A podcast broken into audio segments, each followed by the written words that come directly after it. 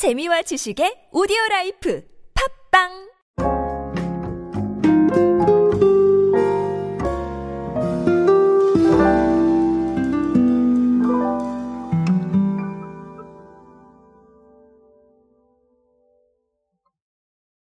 ESG라는 단어 정말 많이 사용이 되고 있고 제가 강연 가서도 ESG 얘기 참 많이 드립니다. 그만큼 ESG에 대한 관심 그리고 ESG에 대한 기업의 적응 그리고 마케팅에 이런 메시지를 전달해 주는 거 정말 다 중요해지고 있는데요. 오늘은 이런 사례 하나 추가적으로 보면서 ESG의 중요성 한번 알아보도록 하겠습니다. 안녕하세요 여러분 노준영입니다.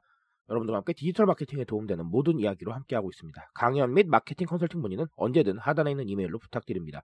ESG 일단 환경, 사회, 지배구조 자 이렇게 세 가지를 말하는 것이죠. 그래서 아무래도 우리가 기업을 판단할 때 외부로 드러나는 뭐 매출이라던가 이런 상황들을 좀 판단할 수밖에 없는 부분이 있는데 그런 거 외에 우리가 얼마나 가치를 반영을 하고 새로움을 위해서 얼마나 움직이고 있느냐 자 이런 것들을 ESG를 통해서 판단을 합니다. 특히나 현대자동차의 이 ESG 부분은 상당하다고 볼 수가 있겠는데요. ESG에 대한 부분들을 담은 2021년 지속가능 보고서를 발간을 했습니다.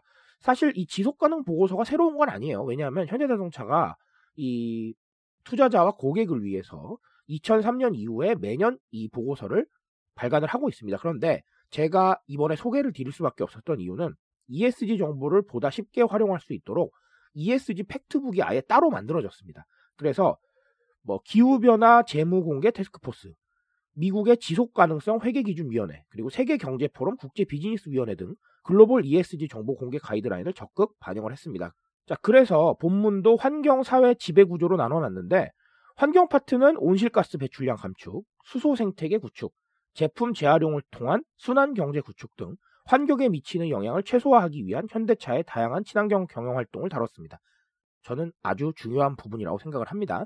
기존에 뭐 지구의 날에 캠페인도 있었고 여러 가지를 했지만 사실은 이렇게 정리해서 보여주는 거 저는 아주 중요하다고 생각을 합니다. 사실 이거 자체가 마케팅으로 볼 수는 없을 거예요. 그러니까 뭔가 이거를 어 굉장히 의도를 가지고 무언가를 한 게 아니기 때문에 사실 이거 자체가 마케팅이다라는 부분을 말씀드리고 싶은 건 아니고 이런 상황을 외부에 알리고 있다. 자, 이 부분을 저는 마케팅으로 보고 있는 겁니다. 무슨 말인지 아시겠죠? 그래서 ESG에 대한 부분들을 끊임없이 알리고 소통하고 대중들한테 알려주려고 하는 자, 이런 부분에 주목을 해야 되겠다라는 겁니다. 사실 ESG에 집중해야 되는 건 여러 가지 이유가 있겠지만 마케팅의 관점에서는 사실 두 가지입니다. 첫 번째는 대중이 가치를 원하고 있기 때문입니다. 기업이 생산하는 어떤 제품, 그리고 기업이 제공하는 서비스, 이런 부분도 중요하겠지만 해당 제품이나 어떤 서비스가 가치를 가지고 있다면 더욱더 좋아합니다. 제가 늘 말씀드리지만 10만 원을 주고 10만 원짜리 물건을 사는 거 중요하죠. 10만 원을 주고 10만 원짜리 서비스를 받는 거 중요합니다. 하지만 그 상품과 서비스가 내가 생각하는 가치와 일치한다면 더욱더 즐거움을 느낄 수가 있겠죠. 왜냐하면 내 가치와 내 정서적인 부분이 만족이 되었으니까요. 그런 부분을 찾고 있다는 겁니다. 그러니까 기왕이면 친환경 제품 사고 기왕이면 뭐 제가 예전에도 한번 말씀드렸지만 동물복지 제품을 사는 겁니다. 저는 반려 동물이 있기 때문에 어, 그런 부분이 어느 정도 신경이 쓰여지더라고요. 그렇게 해서 소비의 즐거움을 조금 더 키우는 거기 때문에 이런 가치에 대한 공감 앞으로도 계속될 겁니다. 이 가치가 꼭 이걸로만 나타나는 것도 아니죠. 취향이나 뭐 생각 이런 것들도 존재하기 때문에 굉장히 중요한 가치의 한 단면이다라고 보시면 될 것 같습니다.